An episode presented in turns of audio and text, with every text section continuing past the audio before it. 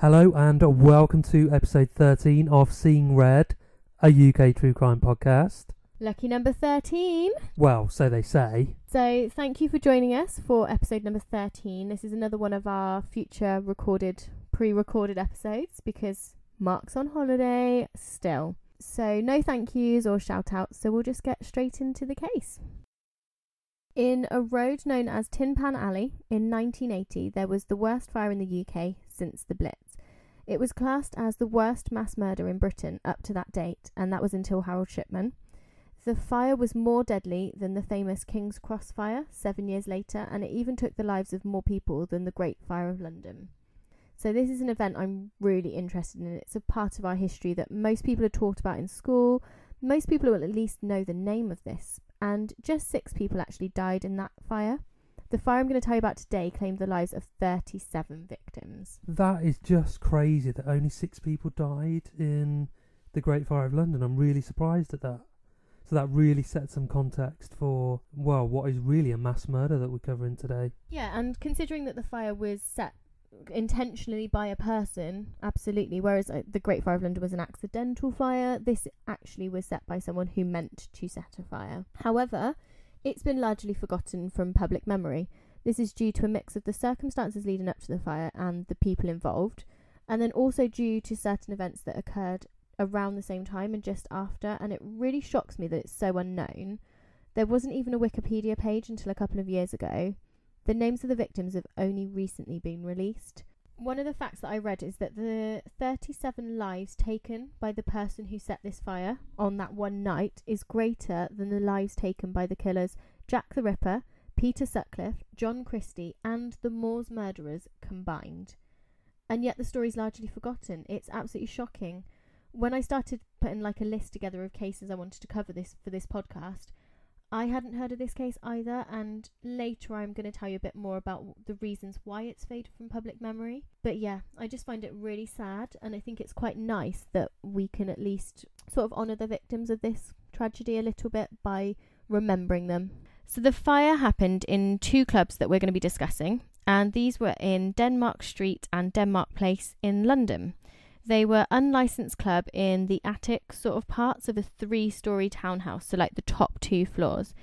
It was a really exclusive club, so only certain people were let in. And if you were someone who was allowed to go to the club that you knew about the club, because it was illegal, um, you'd shout out from the street to be let in. And if they were happy that you could come in, they'd chuck a key down to you that would open the front door. You would let yourself in, lock the door behind you, and then climb up the stairs, which were made of wood, onto a landing. At the landing, there was one club, and then up a fire escape, which was covered in yet more wood, there was the other club. Because it was illegal, the windows and doors were boarded up and locked at all times to hide what was going on inside. And as I'm sure you're guessing, the amount of wood all over this building is really key. So we've seen this before, as you said, with the King's Cross station. That was a massive fire because there was so much wood, and the even the escalators were made of wood, and obviously the escalators go up, so you know the flames rise towards the top, and it was just catastrophic. So I suppose you've got a very similar situation here. And even in really recent history, Grenfell, covered in wooden cladding or whatever it was they were covered in, the building was covered in, it's just yeah it's just shocking really and it was an accident waiting to happen. So the denmark street and denmark place area used to be really known as a cool place to hang out so people like david bowie were, were there when they were making music. Some people like the sex pistols the who jimi hendrix the kinks elton john many many more and it was a really key part of the music scene in the 60s and 70s by the 80s, it was just a little bit run down and it wasn't as glamorous, and the area was more known for gambling dens and illegal bars. The clubs in number 18 drew people in on a nightly basis who wanted to listen to music, dance, chat to their friends, and who could go in and drink anonymously. I've read that people have said of the clubs that you were who you wanted to be. You were called whatever you said your name was, and especially in these times before social media, that would have been quite easy. The two clubs were in one main building that I've mentioned, and this was number 18, Denmark Place. One club was called the Spanish Rooms and was usually filled with locals, Irish people, and Jamaican immigrants. The other club was called Rodos, otherwise known as El Dandy, and this was a salsa club which was really popular with Spanish or Latin American immigrants.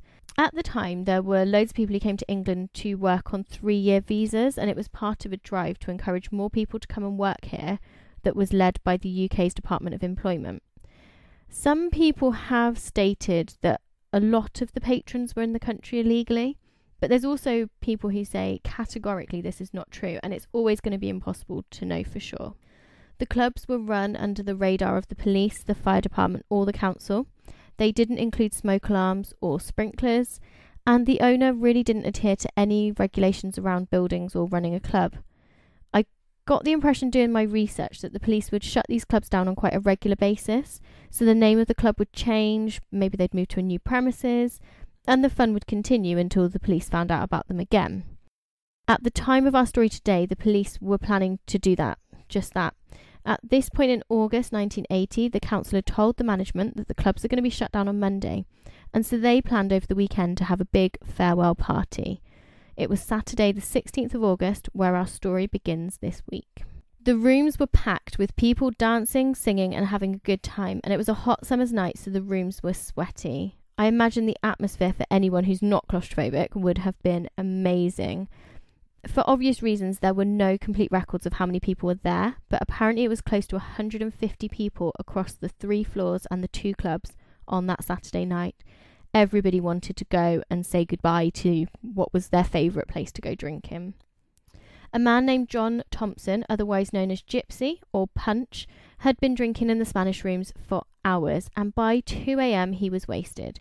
He had lost a lot of money from gambling, playing the slot machines, and drinking, and he was just generally in a bad mood.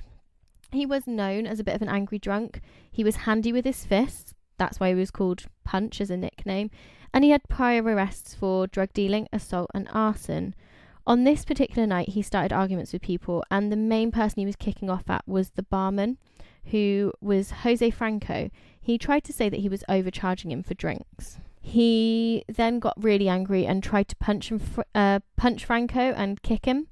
So, along with Thompson shouting racial slurs and just general angry drunk man shouting, he was forcefully removed from the club. Everybody inside shared a bit of a laugh at the altercation, and they all cheered as the door was locked behind the drunk Thompson, and then they continued with their noisy farewell partying. Thompson, however, wasted and full of rage, found a petrol can on the ground outside the club and formed his drunken revenge plan. He took a taxi to a nearby petrol station where he filled the can with two gallons of fuel and then he headed back to the clubs. Witnesses afterwards have talked about seeing a drunk man crouching in the darkness of the doorway, but they had no idea what he was doing. And shockingly, he was pouring the petrol in through the letterbox of the locked front door. He chucked a lit piece of paper in afterwards, and without thought to call the fire brigade or alert anyone, Thompson fled the scene. The fire caught hold super fast. It soared up the walls and the stairs, and I've read that the floors were wooden beams, the ceilings were wooden beams, the stairs were made of wood, and the walls were pretty much all covered in plasterboard. The bar was one long, narrow room which had loads of wooden benches lining it, and there was just one door that acted as entrance and exit. It was noisy, hot, and sweaty. The smell of cigarette smoke, because obviously people were smoking indoors then, hid the smell of fire, and the music would have hidden any sort of noise of a fire taking hold. There's a really good podcast episode about this case by a podcast called Murder Mile, and they did an amazing job of setting the scene at this point because they had fire sounds behind the narrator while they were describing what was going on, and it gave me absolute chills to sort of hear that crackling in the background. It's absolutely terrifying to imagine how the club patrons had no idea what was coming for them. Lubin Rees heard a noise and he went to investigate. And when he opened the door to check what was going on outside, he was greeted by an absolute firestorm. The doors were all so hot that he couldn't even touch them, let alone open them. And the noise that he'd heard was an explosion. Stored in the basement of the house, there were 30 hot dog carts, and the owner of the club had a side business selling hot dogs around London, and the carts that he had stored on the ground floor had propane tanks inside. Flames and superheated gases rose up, and a fireball engulfed the top floors of the building. The Soho Fire Brigade were based less than a mile away. The team was sat there that night as they would normally be at sort of two, three o'clock in the morning. They were sharing stories and chatting amongst themselves, and then they got a call to go to a fire at Denmark Close. They knew that this place didn't exist, so they called the control room to clarify whether this was a real call or not, whether it was a hoax or what was going on. And whilst they were waiting for confirmation, a member of the public ran in shouting, There's a fire in Denmark Place. So they knew that this was really, this was actually going on. The fire brigade arrived and assumed that they had been sent to a rubbish fire because the street was really quiet and dark and it wasn't the sort of place that you'd expect people to be at that time. But then a person came running out, shouting, There's hundreds of people inside. The firemen got closer and they heard screaming from above. The fire trucks couldn't enter the alley because it was blocked off with bollards, so the firemen took the hoses into the road by hand, and other officers attempted to open the front door. They were showered in sparks and flames and had to retreat at first. When they finally got the door open, they could see that the stairs in front of them were fully ablaze, and they called for more fire engines with more hoses to be sent out. In total, there were six fire engines used to attack this fire. The fire brigade used a turntable ladder to survey the fire from above, at which point they could tell just how serious it was, and the division commander even made his way to the scene. He very quickly advised that the police needed to investigate what was clearly arson because the smell of petrol was just so strong. Next door to the clubs was a record shop, and this was locked up for the night. And inside there were people who'd managed to escape the club, but had found themselves trapped once again behind the metal shutters. Fucking hell, that is so me. That would be just what I would do. I would escape a massive fire, congratulate myself, and then realise I'm still fucking trapped. One guy was actually wielding a guitar as an axe, trying to smash the metal shutters down. The people inside the shop spoke of how they'd managed to get out through a kitchenette, but said they'd had to climb over people to get out. The firemen were actually able to rescue six people inside the shop when they got the shutters off, but a sad fact is that one of them reported this was the last time in the fire that he saw anyone alive. Patrons trapped upstairs in the building began ripping the shutters off the windows and breaking the glass with their bare hands. They then threw themselves out onto the pavement below. Some of them had clothing that was still on fire, and it was just clearly better to risk the broken bones than to stay in the absolute inferno above. One pair who were reported to have jumped in this way was a woman called Elizabeth Mercado and her friend Eduardo Trujillo. I don't know if I said that right. They had been celebrating together before her return to Colombia. Luckily, they survived. Official reports have said that 50 people escaped in total, with 23 of these being treated for serious injuries, but many other people left quietly and secretly, not wanting for whatever reason to be registered as a part of the scene. Whether this is because they were in the country illegally or just because the club itself wasn't legal, I don't know, but it does make the reports of the night really varied. Nobody wanted to talk to the firemen, the ambulance staff, or the police at the scene. The DJ, Hernan Vergas, he died attempting to rescue his prized records that were stored in the attic, and the barman who'd kicked Thompson out, Jose Franco, was killed trying to escort patrons out of the burning building. A young man named Alex returned to the fire to try and rescue a pregnant woman, but sadly the two of them died in the fire. So the fire took two hours to put out, and so three hours after they first arrived at the scene, the firemen and the fire scene photographers were able to enter the building. They described the black, damp building with plastic dripping from the ceiling and walls and door frames that had been buckled from the heat. Bodies were piled up where they had died, trying to flee or clawing at the boarded shut windows, and others had died where they stood or sat, and some still had drinks in their hands. I have to say, I think if I was going to go in that way, I would rather go quickly with a drink in my hand. Yeah, because at least you don't realise what's going on but until it's too late. One fireman was quoted in the Observer newspaper a few days later as saying, I have seen worse fire damage, but never bodies packed together like that. I think I've heard of similar cases where there's been sort of like a, a mass panic and people desperate to get out. It's just so common, isn't it? This sort of every man for himself. I think it's an instinct that kicks in. People uh, will literally trample over people, and generally more people die as a result of being trampled on than from the actual event itself, such as a fire. Yeah, they're always saying, you know, go calmly because then you'll actually get out if you will walk calmly rather than trying to run. So the owner and the club promoter were arrested, but neither of them were charged, and soon afterwards they both vanished. In the newspaper The Times, shortly after the fire, they reported saying, if this was arson, it was Britain's worst act of mass murder.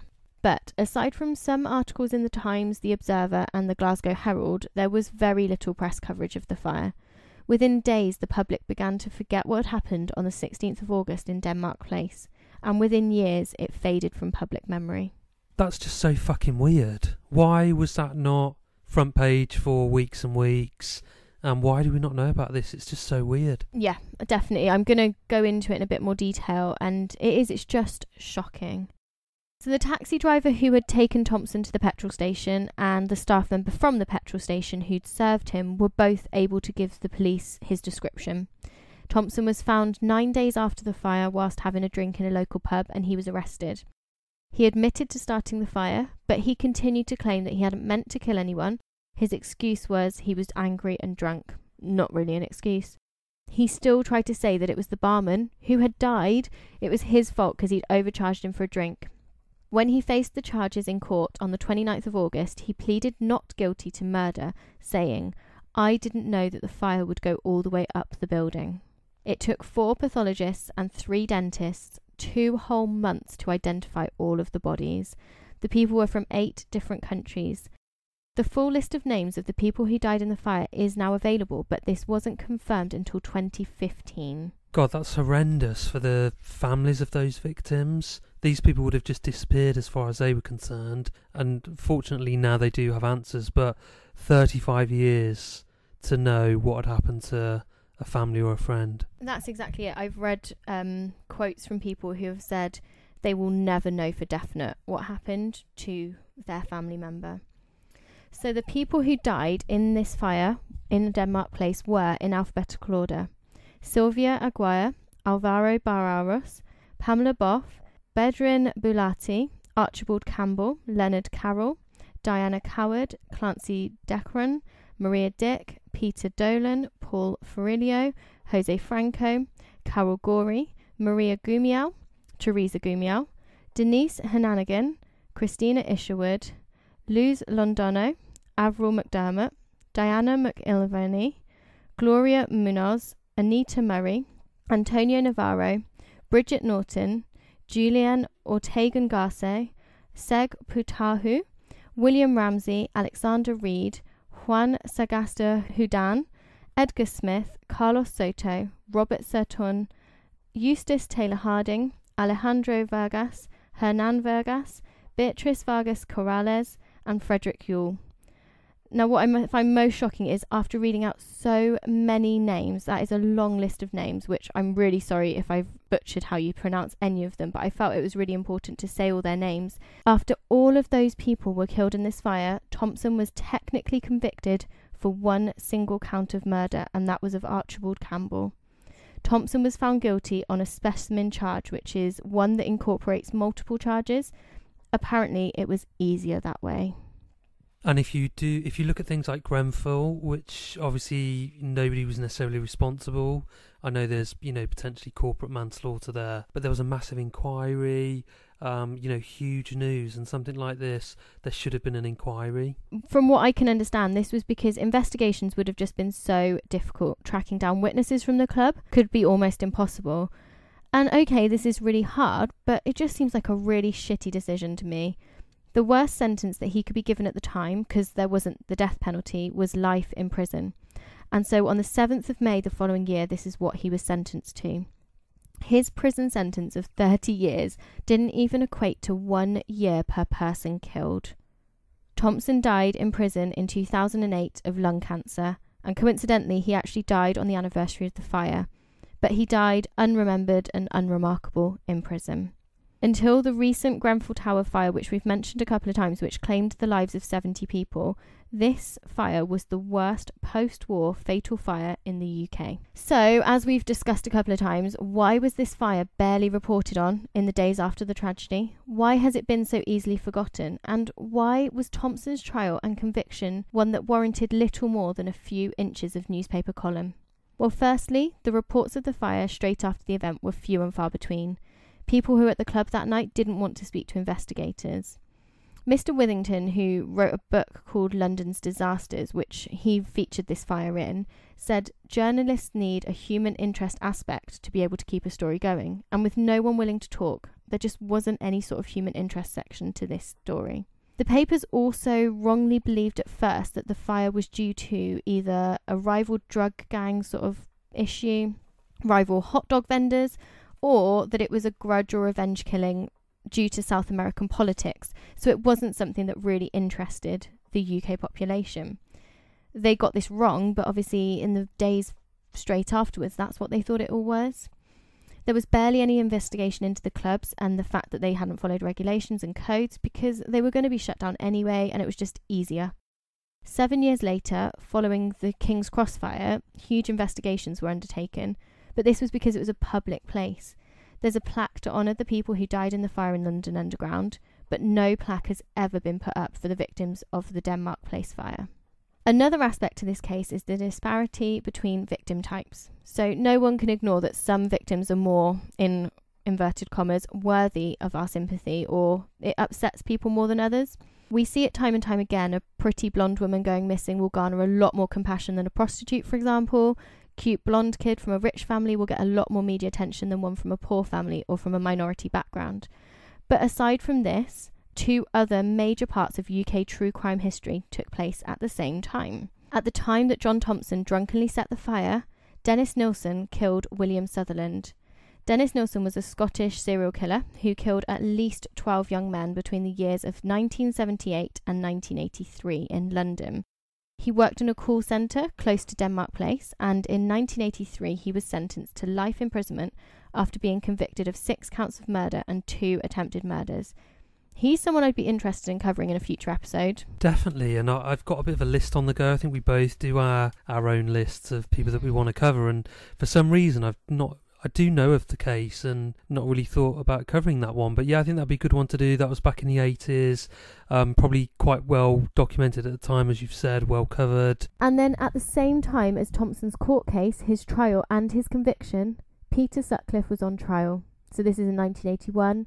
Peter Sutcliffe's story was the one that grabbed the headlines. While Thompson was being tried and convicted, Sutcliffe was being tried next door to him, and the press were queuing to get into that courtroom. Nobody was even paying any attention to the person being convicted for the crime of the fire being set. And 15 days after Thompson was convicted, Sutcliffe was convicted too. This was definitely the bigger case for the media. So, isn't that absolutely shocking that because of the types of victims that were involved because of what was going on in the in the city around the same time nobody remembers this fire nobody remembers those victims i honestly think because of the ethnicities of the majority of the people in that club it does seem that the police just didn't care and we have seen that again um, with other crimes certainly around that time the 80s and you know the police is very different now but it does make you think is it because of that Absolutely. So there was eight different nationalities of people who died in that fire. It was 37 people including an unborn baby. And yet it wasn't remembered within days. It was out of the media and it was out of the public knowledge and the place now has been demolished as part of the Crossrail development. So there's not even anywhere now that anybody could try to sort of memorialize it. We now have social media, we now have the internet so people can talk a lot more and they can investigate a lot more. There's a plaque nearby for the person who invented the diving helmet, and there's no plaque anywhere to memorialise the people that died in that fire. Maybe in covering a case like this, so I'm not saying we're a massive podcast or anything, but I think in you know covering this, reading out the, the names of the victims, that does in some tiny way show some respect to them and commemorate their memory. Definitely, and that's really why I wanted to cover this case. I wanted to make sure that they are not forgotten, and hopefully, this case then has been brought to the attention of some more people. So, a bit of a different case for us this week compared to some of the others we've covered, but uh, nevertheless, a really interesting one. And once again, we'd be really interested to know your thoughts. So please don't hesitate to get in touch with us on all of the social media platforms. For the more traditional amongst you, you can email us at info at seeingredpodcast.com. Don't be afraid to get in touch. I'm pretty sure it's .co.uk. Just as I was saying it, I thought it was .co.uk. Um, so obviously come join us on Facebook. We've got our discussion thread. Come join us on Instagram and Twitter as well. And please just let us know what your thoughts are around the case. We'll be back with you next week, which is Halloween on the day that we re- release our podcast, which is very exciting. We're going to do a slightly different episode next week where we're each going to take it in turns in the one episode to tell you a story that has some sort of Halloween link. Hope you're excited for that. Until next time, we'll see you then. Bye.